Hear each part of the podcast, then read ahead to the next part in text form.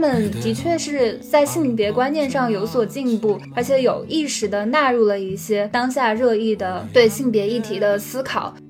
韩剧不只有煽情这种套路，它能留住观众内心的，除了煽情，还有它精巧的戏剧结构，它的信念感，以及介入公共议题又能够吸引不同圈层的人群。我觉得韩剧成功的关键就是它真正的做到了，实现了一种成人童话。我觉得这样的一个模式，它其实，在某种程度上也是比较危险的，就是会加固女性对浪子回头的一种想象。但是，其实一个好的男人，他不是就是说遇到了你，他才变成了一个好的男朋友、好的丈夫、好的爸爸，而是他本身就会是。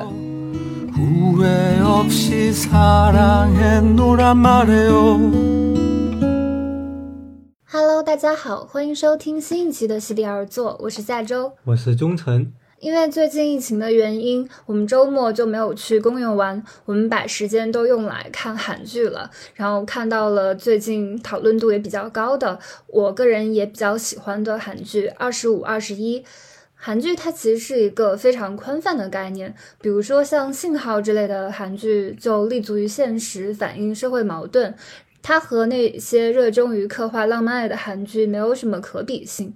即使它是描绘浪漫爱情，十年前的韩剧和现在的韩剧对亲密关系的描写会有一个明显的变化，因为这一些描绘浪漫爱情的韩剧的受众绝大多数都是女性，所以男女主人公的形象、女主人公看待爱情的方式，还有他们做出的人生选择，其实都反映了当下女性看待亲密关系，或者说他们心目中理想亲密关系的模式。所以，我们也想从这个比较轻松的话题出发，来聊一下我们。对《二十五二十一》这部剧的看法，还有我们个人的韩剧接受史，男生和女生看待韩剧的视角会有什么不同，以及浪漫爱情的韩剧是否是女性鸦片？嗯，我们就先说到《二十五二十一》这部剧。这部剧我一开始本来以为它是一个韩国版谷爱凌的进阶史，因为女主是一个击剑天才。但是看下去之后，我发现它其实是一部关于友谊、关于亲密关系、关于代际沟通的这一这么一部韩剧。它表面上是一部击剑类型的剧目。这部剧的主角，我觉得可以说是双女主，她们两个都是奥运，都是击剑天才。但是女主角她从一开始是有个丑小鸭变成了黑天鹅这么个进阶之路，就是编剧在一开始刻意给她制造了一个很大的逆境，让她突破这个逆境。那么女二呢？她最开始是以奥运冠军的身份入场，是所有人心中的偶像女神。然后呢，编剧又为她制造了一个她中断的困境。这个困境就是什么呢？是她一直输给女主角，她一直输给女主角。然后在亚运会两个人第一次在正式大战对战的时候，她又因为微毫的差距输掉了。其实我们看到这里可能会打个疑问。这只是一个简单的逆袭剧吗？但是如果接着往后看，我们会发现，编剧的立足点不仅仅立足在了所谓的小人物逆袭这么一个途径上，编剧其实对女主角跟女二都采取了很大的一个共理心。这从两个人在互相之间有误解，慢慢的冰释前嫌，理解对方。以及编剧并没有强扯两个女性同时爱上一个男性这样很俗套的剧情，而是都为双方设置了属于自己的不同的对于亲密关系的认识。从这一点来看，《二十五二十一》它是有别于一般的青春套路剧的。不过，这部韩剧它其实还是存在一些逻辑上的漏洞。甚至为了戏剧化，他刻意制造了非常多的巧合，比如说男女主人公多次相遇，其实就是巧合。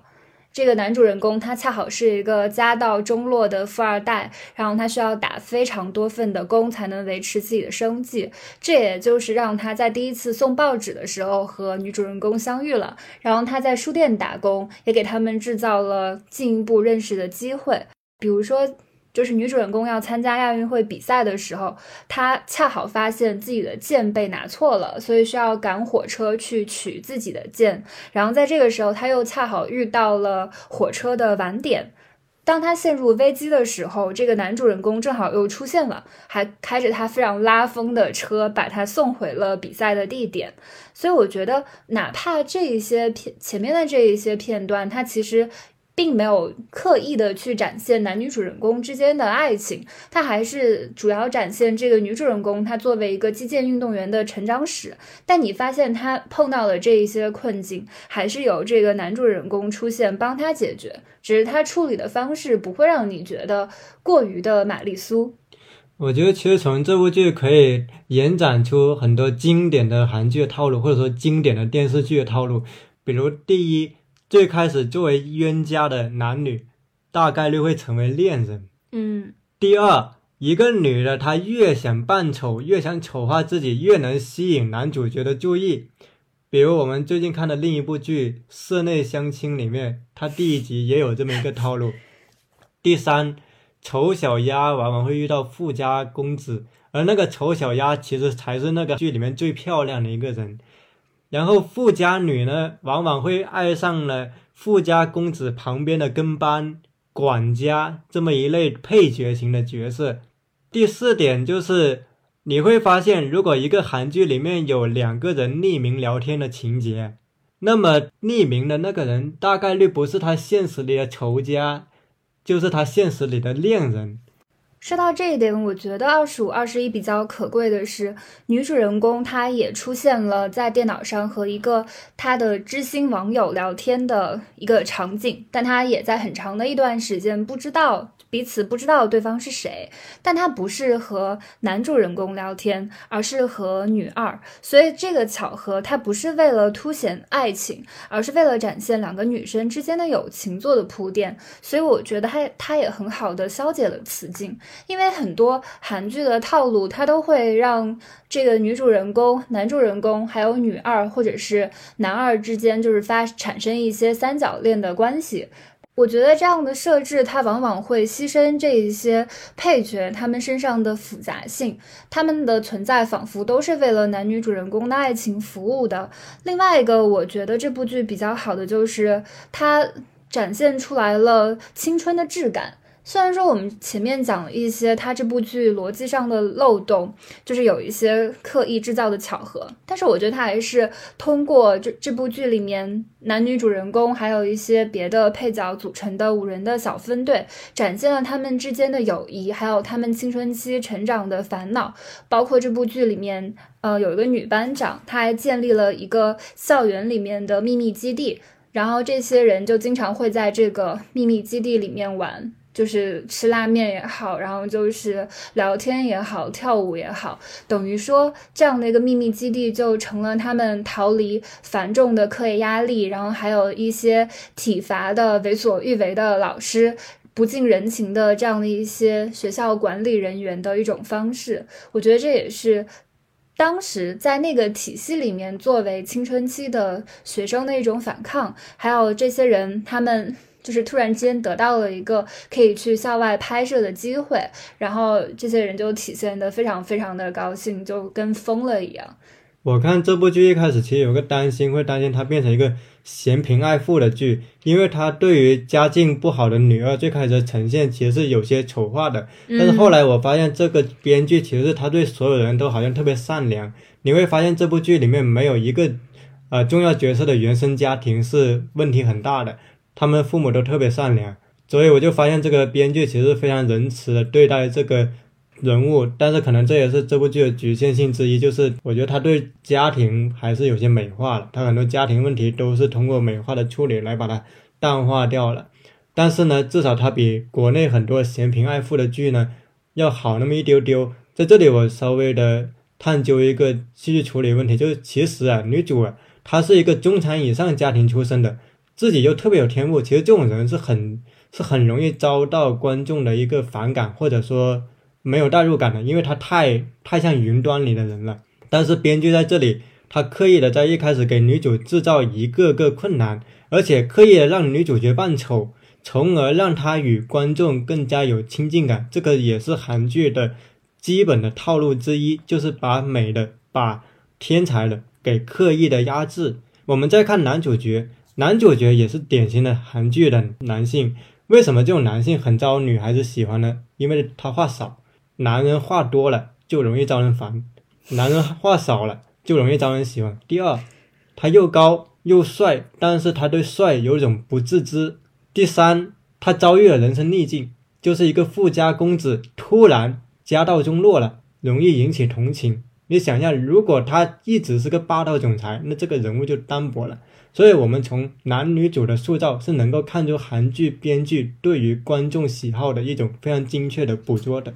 然后在这里还想跟大家说一下，就是这个女主人公她是金泰梨演的，因为之前看了她和金明熙演的小姐，所以到这部剧里面，当金泰梨和就是 女配，然后他们从敌对，然后又和好，变成非常亲密的朋友的时候，那个导演他对一些细节的把控就非常的好，因为那个时候他们才刚刚和好，可能感情还没有到。就可能之间他们还有一点点不好意思，所以当他们就是在训练的时候出汗了，其中一个人对另外一个人说：“你过来吹。”在这个时候，他是轻轻的拽住了另外一个人的袖子。坐在一起吃饭的时候，然后他们不小心触碰到了对方的手指，其中一个人就说：“你先吃。”另外一个人也说：“你先吃。”呃，我在高中的时候也也经常可以在食堂里面碰到这种你吃一点我吃一点，甚至还有喂饭的这种女生，然后。在这边，因为他之前出跟金明喜演了小姐，所以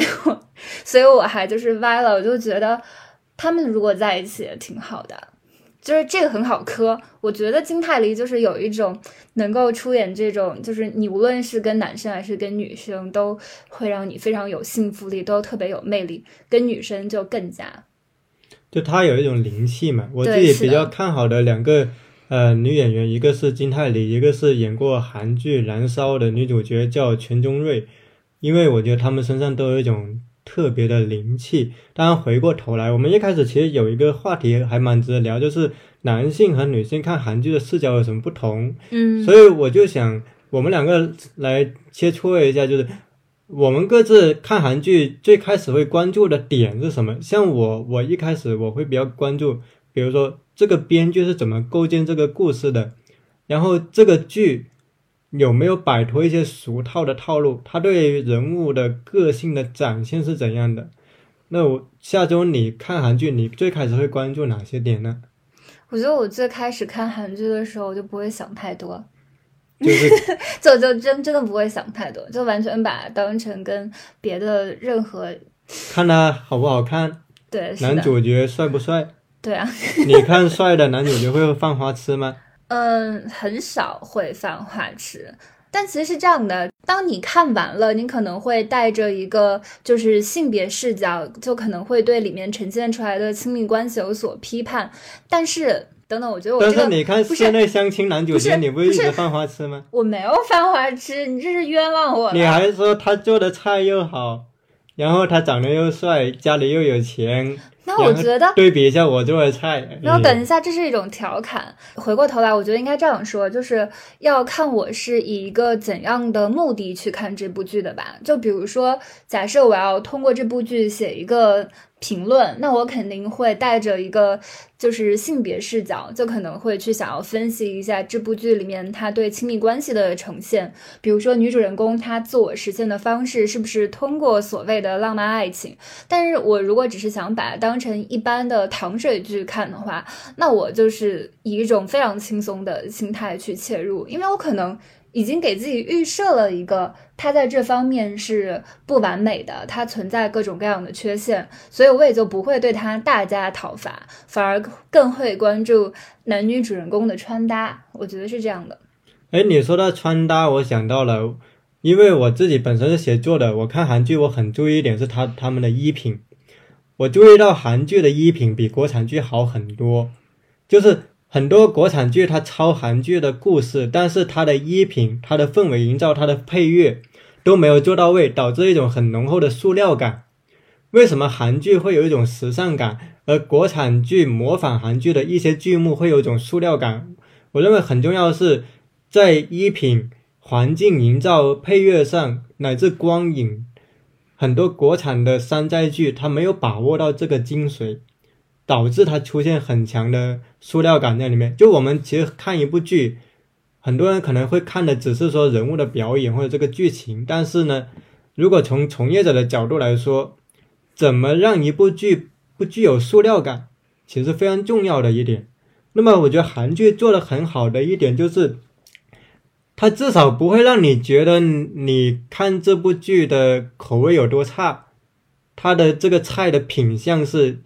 比较精致的。虽然很多人会觉得这种精致有种空中楼阁的感觉。哎，但有的时候我插一个，但也可能是我一个错误的判断，就是比如说我们回过头去看，一起来看流星雨之类的。就是你在 B 站上面搜，很少有人会就是说反反复复的去回味，一起来看《流星雨》里面的浪漫的片段，更多是那种你吵到我的眼睛了这种雷人的片段。但比如说像那些比较经典的韩剧，比如说《兄妹契约》《浪漫满屋》之类的这样的韩剧，他们的那个背景音乐就会经常的就是被剪辑下来，但是大家都是充满了一种对童年时期观看这些剧的怀旧，或者是当时。对浪漫爱的一些想象，因为流行韩剧常常就是成人的糖浆，或者说成人的爱情童话呀。我们看一起来看流星雨，其实有时候是抱着吐槽的目的看的。就但是你小时候看的时候，肯定不是吐槽，你还是可能会带入到里面，就是为楚雨荨和慕容云海的爱情掉眼泪吧。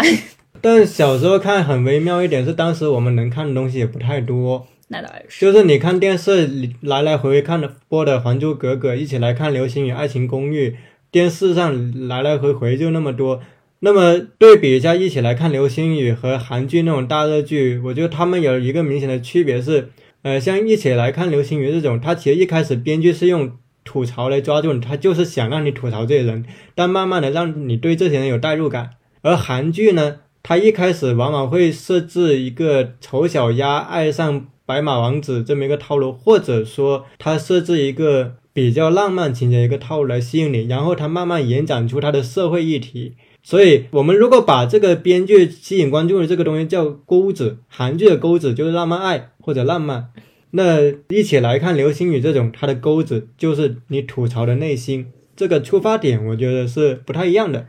嗯，那其实在这里也可以跟大家聊一下，就是我们各自的韩剧的启蒙之作，就是你现在能够想起来的，就是你小时候印象最深刻的韩剧是什么？我小时候不怎么看韩剧，我第一部看的印象深刻的已经是二零一四年的《密会》了。这部剧我觉得很多人也很熟悉，就是由刘亚仁跟金喜爱主演。那为什么这部剧很吸引我呢？是因为首先我想严重安利一位导演，就叫安盼熙。因为他主演的韩剧往往质量都非常高，比如像《密会》《春夜》都是他主演的。他的这个剧的最根本的一个点是文学性特别强。像《密会》，它不只是一个关于所谓的婚外情这么一个故事，它其实很深入的探讨了我们究竟。是为什么而活？我们理想中的一段关系又是怎样的一个故事？本质上，它是一个弗吉尼亚·伍尔夫式的故事。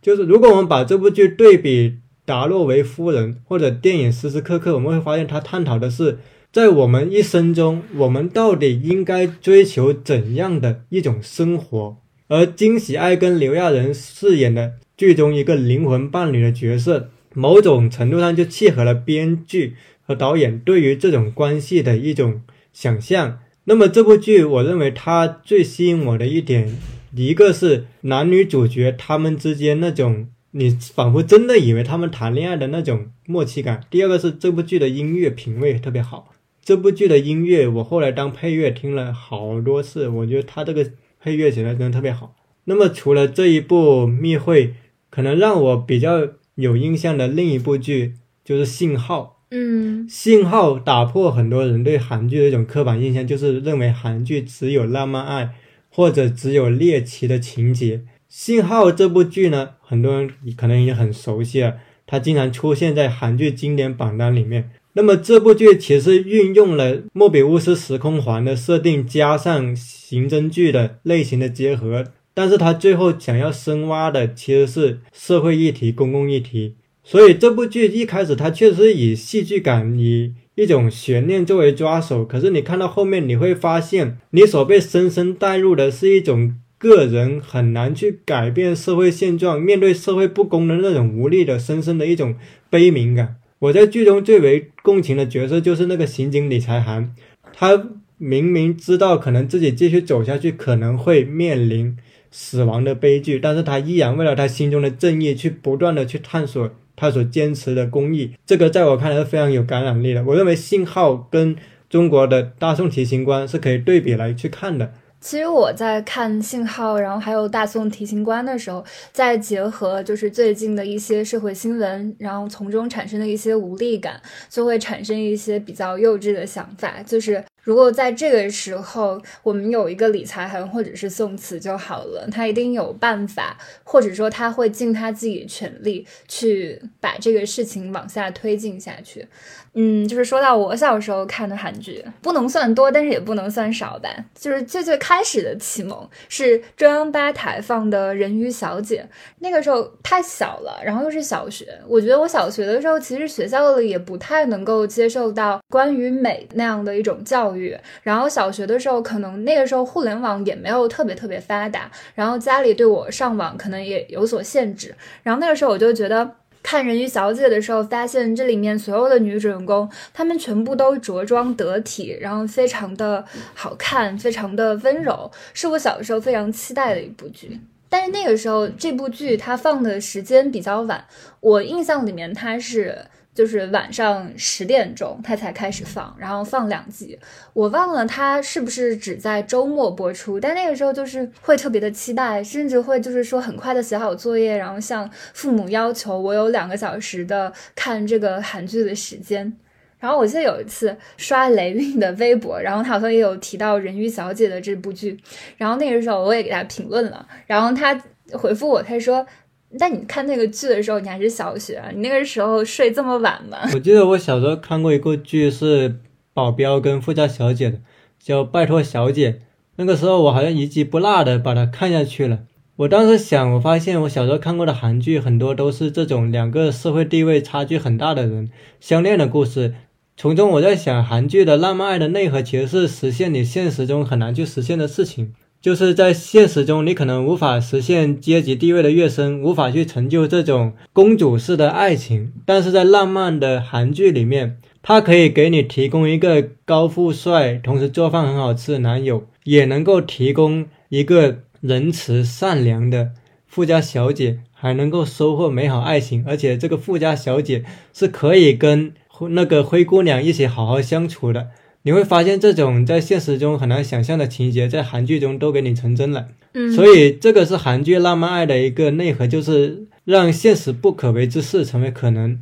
你刚才说的《拜托小姐》我也看过，然后我小时候还看过，当时也是班级里女生讨论度非常高的韩剧，比如说传闻中的七公主、魔女右希，还有兄妹契约和浪漫满屋。我觉得就是，嗯，每当那个像兄妹契约还有浪漫满屋的配乐放出来的时候，它都可以勾起我自己的怀旧情绪。但是我现在我肯定是不会去赞同这这些剧里面他对爱情想。像的描绘，但是但这些音乐却可以很好的勾起我对一个模糊的童年的想象，还有我对青春期的一个追溯。像小时候就是看这些韩剧，就你会发现，或者说你有没有比较过湖南卫视引进的韩剧，还有中央八台放的韩剧，他们那些人的配音是略有不同的。嗯。我小时候其实还一度热衷于模仿过韩剧女主人公说话的方式，但是那样模仿，它不一定就是说是想要成为那个女主人公，而是我觉得那样的讲话跟普通的国产剧它配音的方式会不一样。然后那个时候又因为像韩剧啊，然后美剧啊，然后那个时候我觉得大家穿衣服很好看，或者他们的房子有些很好看，然后我觉得也可以勾起我对一个我所想要的想。想象的生活的一种想象，然后我会觉得特别的新潮，所以那个时候还有很长的一段时间会特地模仿他们的说话。然后像韩剧当中有一些他对浪漫爱的刻画的片段，我到现在其实印象也非常的深刻。比如说像那个兄妹契约里面，女主人公她有一次她站到了那个圣诞很高的圣诞树上面去。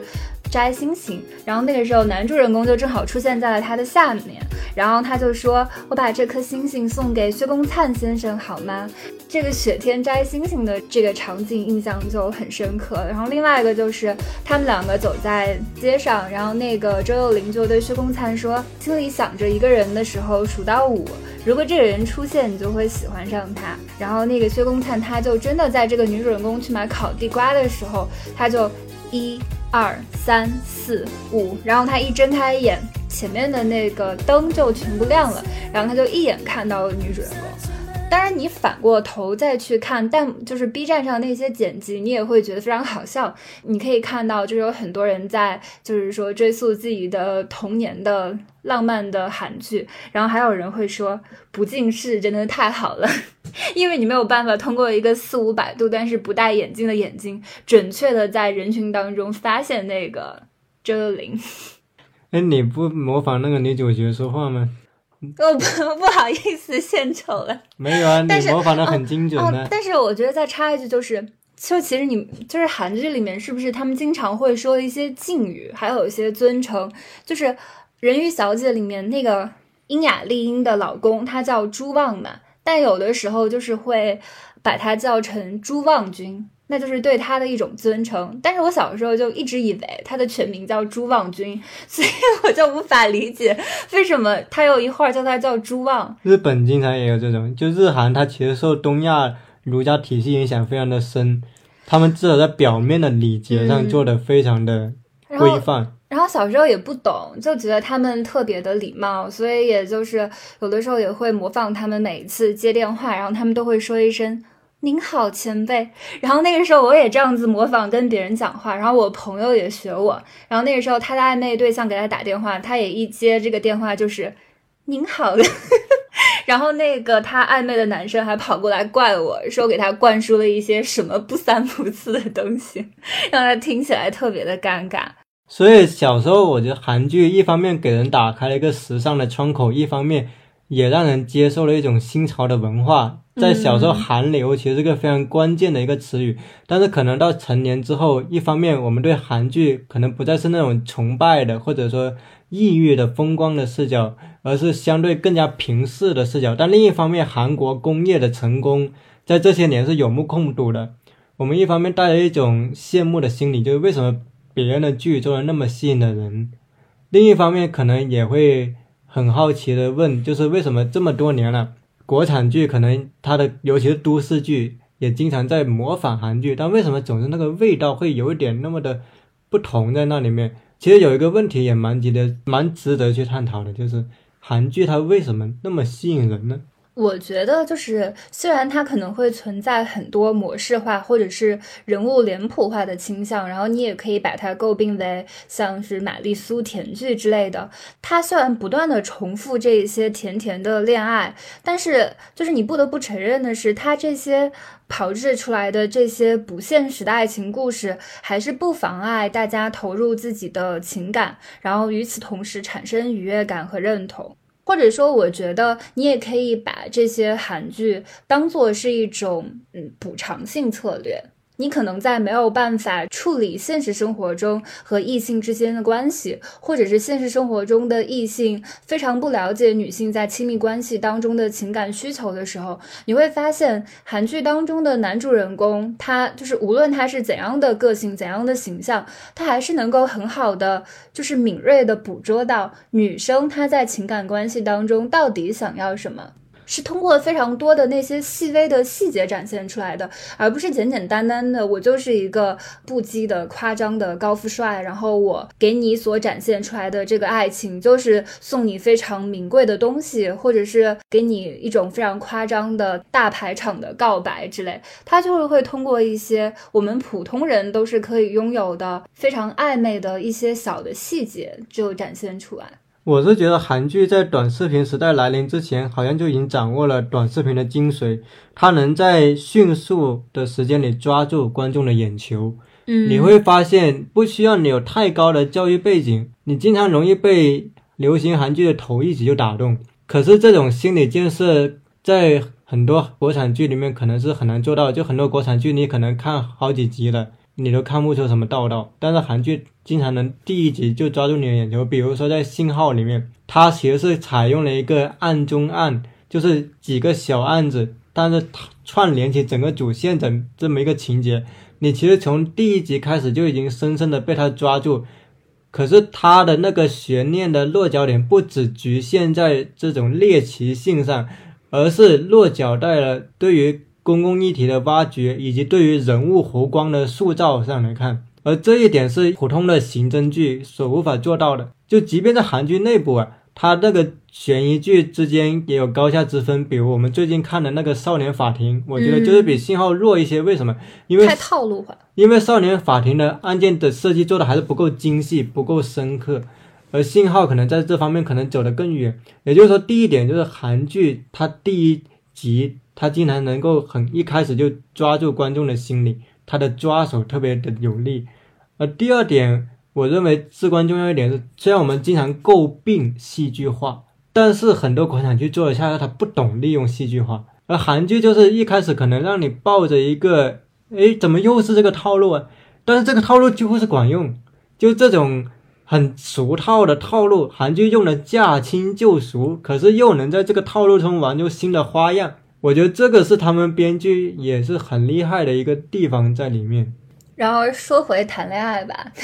就比如说有一些细节，说回二十五、二十一，男女主人公他们还是处在一个暧昧期，就是互相都没有成为正式的男女朋友。然后那个时候，他们为了跟对方多待一会儿，然后正好天下雨了，因为下雨只有一把伞的时候，他们就有了靠近彼此的机会。但是恰好走到一半的时候，雨停了。但是他们还是一直撑着伞，两个人其实都可以说雨停了不需要伞了。那他们为什么还要撑着伞走在一起？就是给彼此制造了一个机会。在这个时候，他就恰好没有一句话是多说的，然后他没有说出特别多的那些废话，或者是那些恶心的肉麻的话，他只是通过这样的一个场景，然后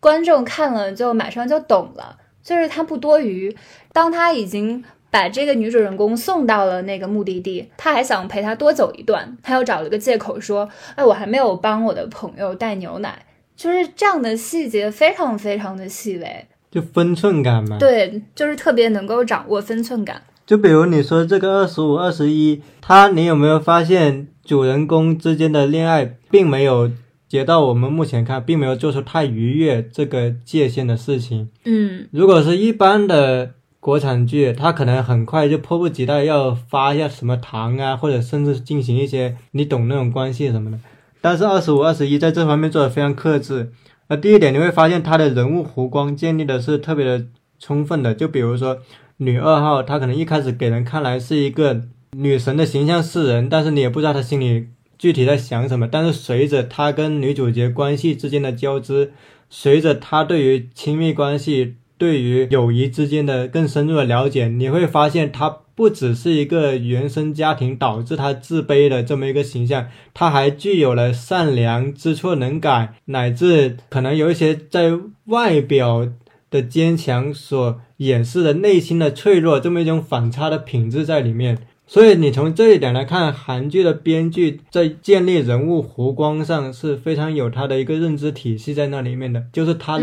懂得让人物成长。其实说到这里，我觉得我们也可以就是稍微破除一下，就是可能有一部分人或者是大众印象当中对韩剧的偏见，就是把它仅仅视作一些没有营养的、拜金的、缺乏品味的，或者是浪费时间的女性鸦片。我觉得能做女性鸦片也挺好的呀，有些剧连鸦片都做不到呢。有道理。就是为什么我们总是要在一个剧里面追求深刻，这也很有意思的一个问题。如果一个剧能够做到一个非常细腻的鸦片，那又何尝不可呢？当然，换句话来说，我们回到这个偏见的问题，我注意到很多人呢，他对韩剧一个偏见，就觉得韩剧总是特别的搞煽情牌。嗯，就从戏剧化开场以煽情为止，包括他们对韩国电影的偏见也是这样。当然，他们的认识是有一定的原因的，比如说像呃《熔炉》啊等等这种韩国电影，它都是相对比较煽情的，而它所采用的社会事件也特别的沉重。可是如果我们仔细看，像《请回答一九八八》，嗯，像是那个《浪漫的体质》。密会等等，你就发现韩剧不只有煽情这种套路，它能留住观众内心的，除了煽情，还有它精巧的戏剧结构，它的信念感，以及它怎样做到一个剧介入公共议题又能够吸引不同圈层的人群。我觉得这个是很值得国产剧去学习的地方。嗯，就像是你刚才提到的，像是《浪漫的体质》这样子的韩剧嘛。就我刚才在最开头的时候也有讲到，比如说十年前的韩剧跟现在的韩剧，它对亲密关系的描绘其实也是有变化的。那当然，你也可以找到非常多的非常套路化、煽情的戏剧的韩剧，然后这些女主男女主人公动不动就会可能会出现车祸啦、癌症啦，然后让他们阴阳两隔，给你制造这一些虐恋。但是，比如说像近年来讨论度。讨论度非常高、口碑也不错的韩剧，它其实都有处理到一些性别议题，比如说经常请吃饭的漂亮姐姐，它其实也是涉及到了性骚扰。然后还有像《春夜》这一部韩剧里面。那个女主人公的姐姐，她其实遭遇了家暴，然后她遭遇家暴的时候，她的父亲还非常的不理解她，就是认为她即使是被老公打了，她也不能就是这样轻易的离开这个家庭。然后这个她的姐姐当时就非常的崩溃，就是问你为什么就这么不心疼自己的女儿呢？然后她也经历了一个非常漫长的。准备的过程就是要离开自己的丈夫，拍摄自己被打的照片嘛。然后还有像《浪漫的体质》里面，其中有一个女主人公，她就是一个单身的母亲。所以我觉得他其实当然可以说，他处理的这些问题会浅尝辄止，把它作为一个浪漫爱情的一个点缀。比如说，经常请吃饭的漂亮姐姐里面这个性骚扰问题，虽然说她的呃男朋友就是一直都非常的支持这一个孙艺珍演的女主人公，然后他们之间。就是年龄相差也比较大，但是你也看不到这个男主人公对女性的规训和霸凌。但是万一这个女主人公她没有那么好看，那她还会不会遇到这么体贴的男友？她会不会遭遇这个所谓的年龄歧视？然后当她陷入了这个公司里面的性骚扰的这个困境的时候，她还能不能有这么多的支持？都是要打一个问号的。而且像那个春夜里面，你虽然能够非常明显的看到所谓的韩国的父权的家庭家长制对女性婚恋选择的一个限制，但是到最后，他还是通过一个非常温柔的、体贴的、懂得怎么样尊重女性的男性出现来解救他们。所以我觉得这就是他们的确是。在性别观念上有所进步，而且有意识的纳入了一些当下热议的对性别议题的思考，甚至包括我们今天看到的非常套路化的社内相亲。他在第一集里面也说，就是你不要搞性别歧视，就这种话。然后像《浪漫的体质》里面，他也讲到了，就是在东亚社会里面，我们有撒娇这个词，但是你知道怎么样把撒娇转变成英文吗？最后会有非常多这样的讨论，但到最后还是会陷入一个就是温情化的结局，会让你觉得前面的那些努力都是一种点缀。说到我们对韩剧的偏见，其实我就想安利一部反偏见的一部韩剧，它是很反套路的，但是它被证明非常成功，就是安盼熙的《密会》。嗯，这部《密会》呢，我建议大家跟安娜卡列尼娜来对读。我们知道，在安娜卡列尼娜里面。那个作为丈夫的卡列宁，他只是将女主角安娜当做自己门面的一个漂亮的装潢，他需要安娜不要败坏自己的名声，为此他维持一段在外人看来体面的婚姻。而在密会里面，他其实就进一步反思这种婚姻商品化，乃至我们今天越来越沦为一种商品化工具会社会的那种氛围。密会里面男主角李善宰并不是一个当代的沃伦斯基。他除了对于女主角金喜爱在外表上面的喜欢之外，更重要的是对于她的灵魂、她的处境的这么一种惺惺相惜。安盼熙在这部剧里面非常细腻，甚至有耐心，以致劝退一部分观众的描绘了这个会员跟李善宰之间惺惺相惜的这么一段关系。而且这部剧很值得注意的一个地方是，他经常用音乐来推动叙事节奏。韩剧很多时候是利用故事情节来推动叙事节奏，但是密会是经常喜欢采用音乐来推动。我举两个例子，比如在密会的第二集，两个人共处一室弹钢琴的时候，他们其实通过钢琴的乐声来传递了他们之间内心的信号。还有一个情节是，当李善宰对会员心动了之后，李善宰的两个朋友上门去劝阻他不要爱上自己的老师，而李善宰没有立刻反驳朋友，他只是说：“你们还没有听过我弹琴吗？我来弹给你们听。”这个时候，李善宰就把他的心意托付到钢琴曲里面，我们就会发现安盼西非常具有自信的把他想要传递的信息放在了钢琴曲，而不是多余的对话上。这其实是一个非常高明的处理，在这里面，通过密会，我们也会发现，一部有信念的好剧，它永远不会把问题停留在一个庸俗的讨论里面，它会进一步深发到一个可能更值得我们思索的一个问题在里面。他没有通过这种三观来恒定每个人的选择，而是通暂时的把价值观的对错放在一边，来去努努耐心的去探讨他们的选择到底是为了什么，有什么是能够值得我们去理解的东西。密会想要告诉我们的是一个看起来陈旧又非常重要的道理，就是这世界还有很多东西比金钱更加宝贵。金钱很重要，但是金钱能够给予的东西仍然是有限的。我们仍然去值得去追求一份基于尊重和惺惺相惜的爱情。我们终其一生，总有那么一个时刻，需要勇敢的说：“这是我的选择，这个选择我必须要去做。”我觉得这才是密会想要传递给很多人东西。所以，而这种信念感才是我对这个剧非常的喜欢的原因。而在今天，越来越多的剧失去了这种信念。而只是沦为一种庸俗的样板。嗯，其实我还想就就是刚才我们聊到的，就是韩剧是否是女性鸦片这个点再延伸出去讲一下。就是，其实我们现在看到的所谓的这些韩剧，或者是一些浪漫的言情偶像剧，它也是能够在浪漫小说提供的理想爱情模式当中寻找到踪迹的。比如说，在一九六零年代到一九八零年代的美国，中产阶级的主妇是浪漫小说的忠实粉丝，无论他们的家务有多繁忙，他们都会抽出时间来阅读，并且把它作为日常生活不可。不可分割的一部分。所以说，主妇阅读浪漫小说的社会背景、心理需求以及产生的影响，其实也是可以作为女性对浪漫爱情想象的一种解读的背景。在这里，其实也可以给大家推荐一本书，之前也可能会提到，就是杜克大学文学与历史系荣誉教授珍妮斯拉德威的《阅读浪漫小说：女性父权制和通俗文学》。我觉得这本书它对浪漫小说的解读，也可以很好的跟我们今天看到的韩剧当中描绘的浪漫爱情做一个比对。比如说，当时他就是对一些非常热爱浪漫小说的主妇进行调查，试图来。探究就是他们为什么这么喜欢读浪漫小说，以及浪漫小说对他们产生了怎么样的影响。然后他在跟这些主妇长期交谈之后，发现。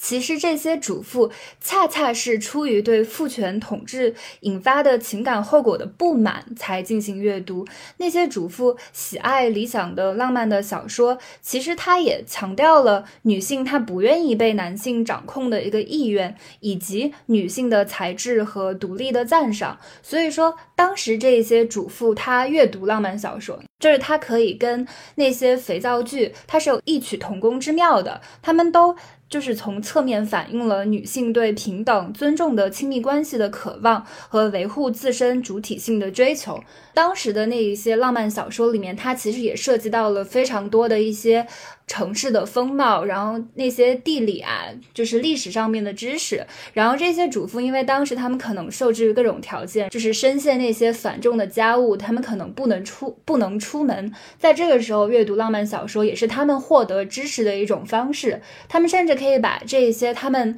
从书本当中看到的知识讲给他们的丈夫听，甚至把它作为说服丈夫他看小说的看浪漫小说的理由。或许也可以进一步思考，为什么韩剧能够把浪漫爱做的那么的充分？我觉得有个很大的背景是，韩国社会其实也非常压抑。嗯，真实的韩国社会的女性的地位甚至比中国还要低。而且韩国的无论是在房价、生活成本，还是在他们现实里面的工作负担来说，可以说是不低于中国的。也就是说，中国、韩国其实共享了一个压抑的现实生活的图景。那在这个时候，都市上班族其实很希望能够得到一种情感的慰藉。嗯，在这个时候，童话就非常的有用。短视频跟童话是当代生活的两大鸦片，而韩剧某种程度上综合了这两类东西。它是一种加长版的短视频，同时是一种视觉化的童话。我觉得韩剧成功的关键就是它真正的做到了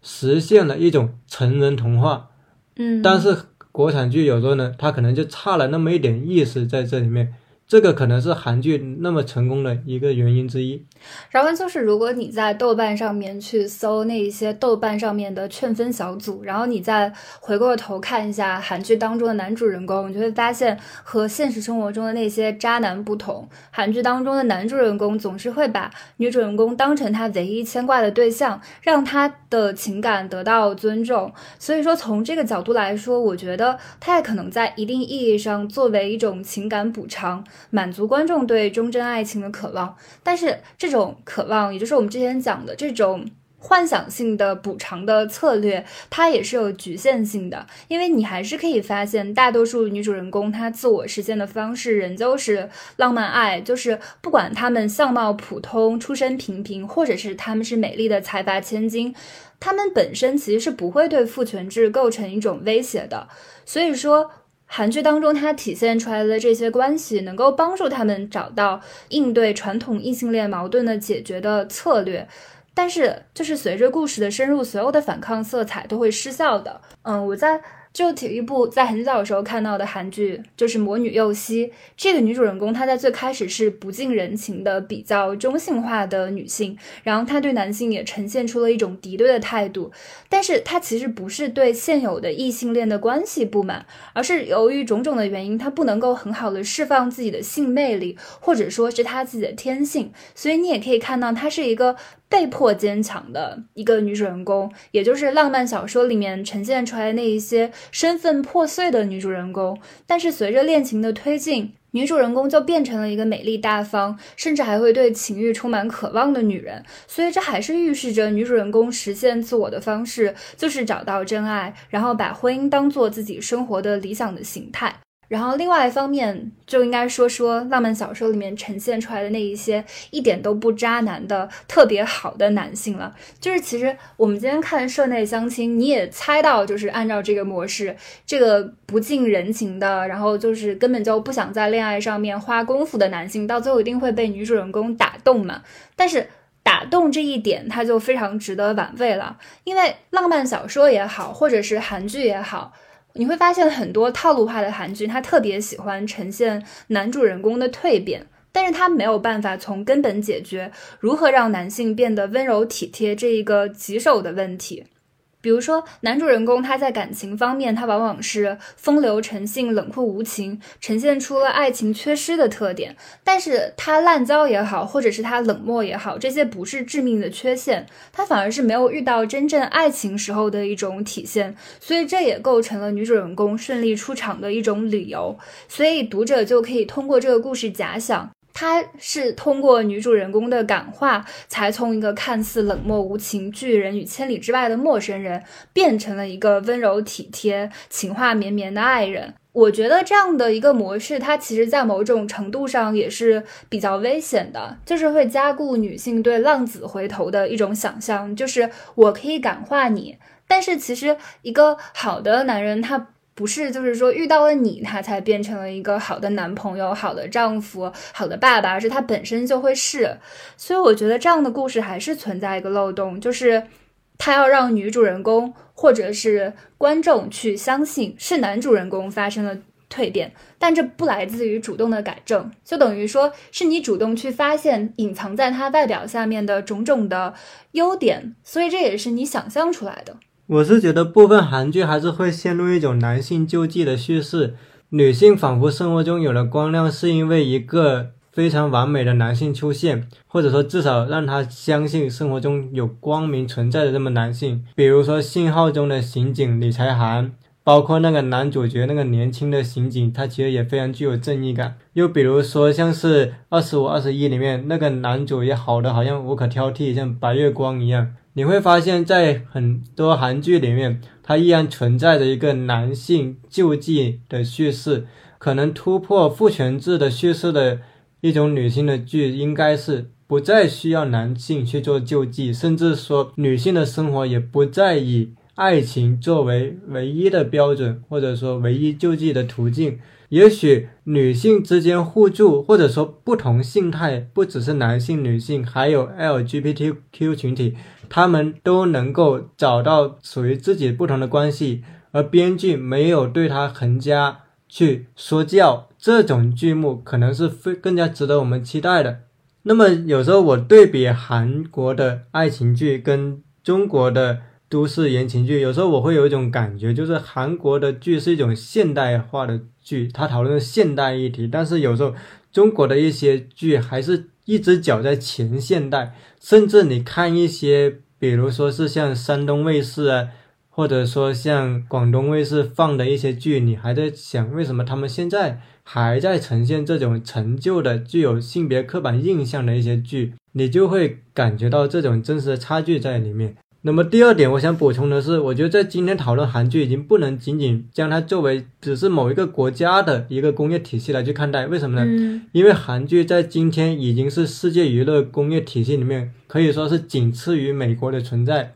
韩剧乃至韩流在世界的影响力已经不需要多说。所以在今天，韩剧在全球的地位，某种程度上，我们必须在一个全球化的视野里面去看待。对，就像你刚才提到的《鲶鱼游戏》，当时热播的时候，大家对它的讨论都是跟“内卷”这个词联系在一起的，就是觉得这一部剧它刚好切中了当下的以成功逻辑和竞争逻辑为上，却又。没有办法挣脱的一种苦闷的情绪。然后，另外我想提一部稍微轻松一点的韩剧，也是刚才就前面有提到的《浪漫的体质》。我觉得这里面也展现了非常多的城市年轻人的生存状态。比如说，那个女主人公她是编剧，然后她的朋友是导演，她的妹妹呢又是考公。所以我觉得，就是无论是自由职业，就是创造类的职业，还有就是韩国的考公的风尚，它都有关。关照到，然后又因为这部剧里面他是几个好朋友，他们全部都住在同样一个房子里，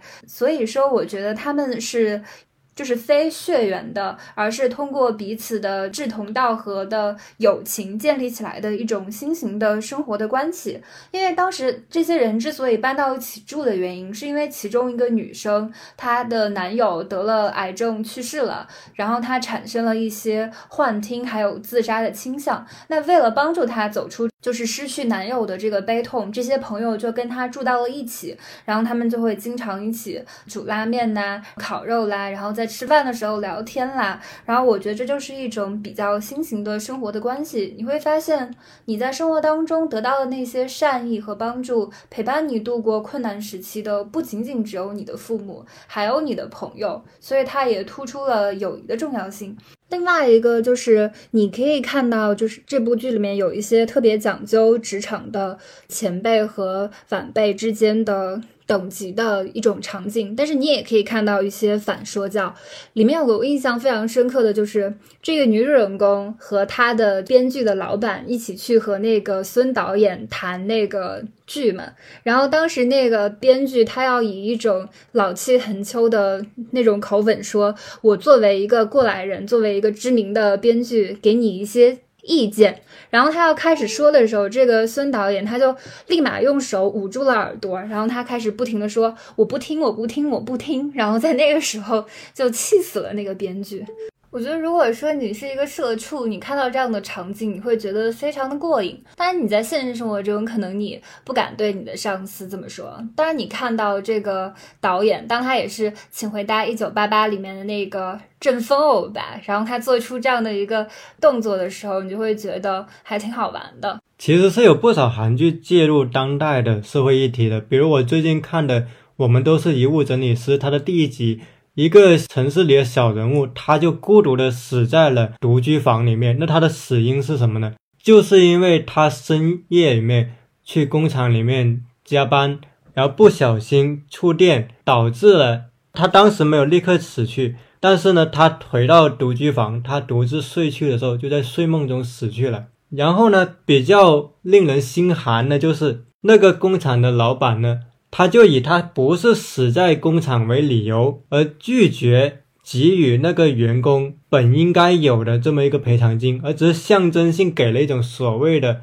人情性的赔偿金在里面，就那个金额的数量是远远不足的。所以从这个处理，我们就能看出韩剧它是不只有浪漫爱，还有很多对于社会议题非常刺骨的呈现。哪怕是近一年有一些比较有话题性的，像《人间失格》，我们都是遗物整理师。乃至像《鱿鱼游戏》里面，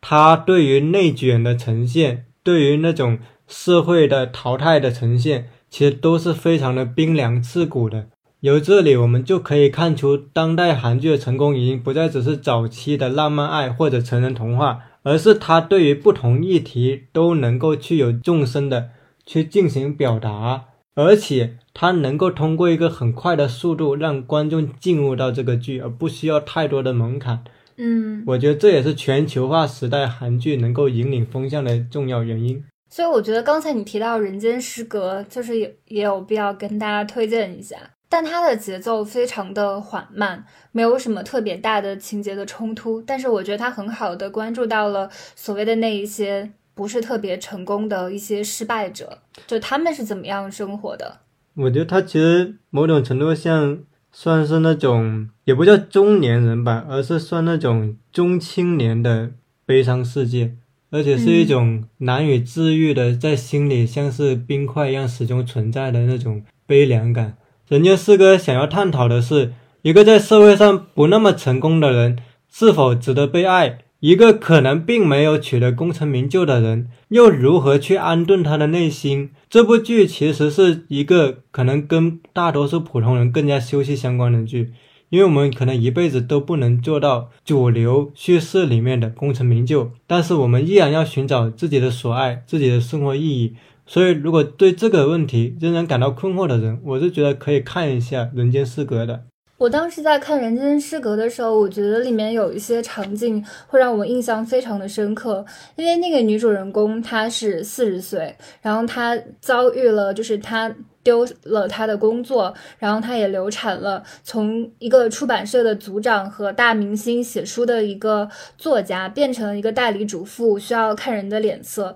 进电梯的时候，可能还会受到别人的冷眼。但是呢，他又不敢跟他的父亲，就是说出他自己最真实的处境，就是他遭遇到了怎样的困难。他又只是和他爸爸说，他觉得他自己很难过，然后觉得自己非常的失败，因为他没有成为自己想要成为的人。而且他可能觉得他自己也永远失去了成为自己想要成为的人的机会，然后他的生活也非常的暗淡无光。我觉得在那个场景里面，当他说“爸爸，我好难过”的时候，真的就是特别让人难过。然后那个时候我看了，我也哭了。其实我觉得，无论是从《请回答一九八八》，再到《密会》，再到《人间失格》，最后能够打动我们的是。他给予普通人乃至所谓的失败者依然有一些慰藉的地方。他没有从居高临下的视角来去评判我们的生活，而是理解我们的生活，尝试给我们一些像碎金一样，哪怕遮蔽在沙砾里面却依然闪闪发光的东西。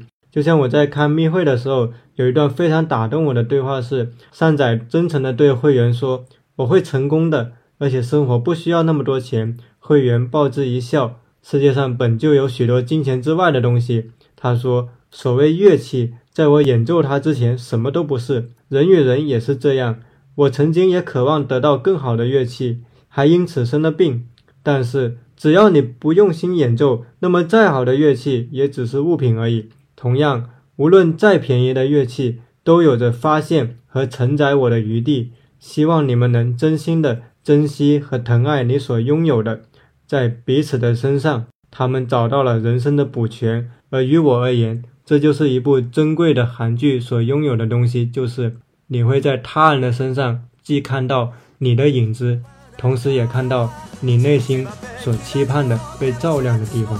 那节目录到这里，我们也可以结束，然后去看新的韩剧了。如果你喜欢我们的节目，可以在小宇宙、网易云音乐、喜马拉雅、爱发电订阅我们，也可以在微博关注斯蒂尔做播客公众号播客斯蒂尔做。我们下期再见拜拜。拜拜。